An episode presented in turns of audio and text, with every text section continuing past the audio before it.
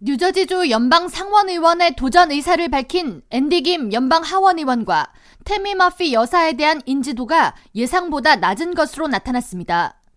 뉴저지주 여론조사기관 럿거스 이글톤이 최근 시행한 두 후보에 대한 선호도 조사에서 앤디 김 의원이 누구인지 잘 모른다고 답한 인원은 응답자 중 41%에 달했으며 태미 머피, 필 머피 뉴저지 주지사의 부인에 대해 잘 모른다고 답한 비율은 38%였습니다. 두 후보에 대해 알고 있다고 답한 주민들 중 앤디 김 후보를 지지한다는 응답자는 19%였고 테미 머피 여사를 지지한다는 비율은 14%였습니다. 금품 수수 및 부패 혐의 등으로 사퇴 압박을 받고 있는 현 밥 메넨데즈 상원 의원에 대해 69%가 지지하지 않는다고 답했으며 6%가 호의적이라고 응답했고 메넨데즈에 대해 잘 모른다고 응답한 비율은 10%에 불과했습니다. 이번 조사 결과에 대해 뉴저지주 지역 매체들은 주 내 유권자 3분의 2 이상이 반 메넨데즈를 이을 연방 상원의원 후보자들에 대해 잘 모르고 있거나 확신이 없다고 풀이하면서 앤디김 의원과 테미 마피 여사 모두 인지도 상승을 위한 선거 활동 전략을 세워야 한다고 지적했습니다.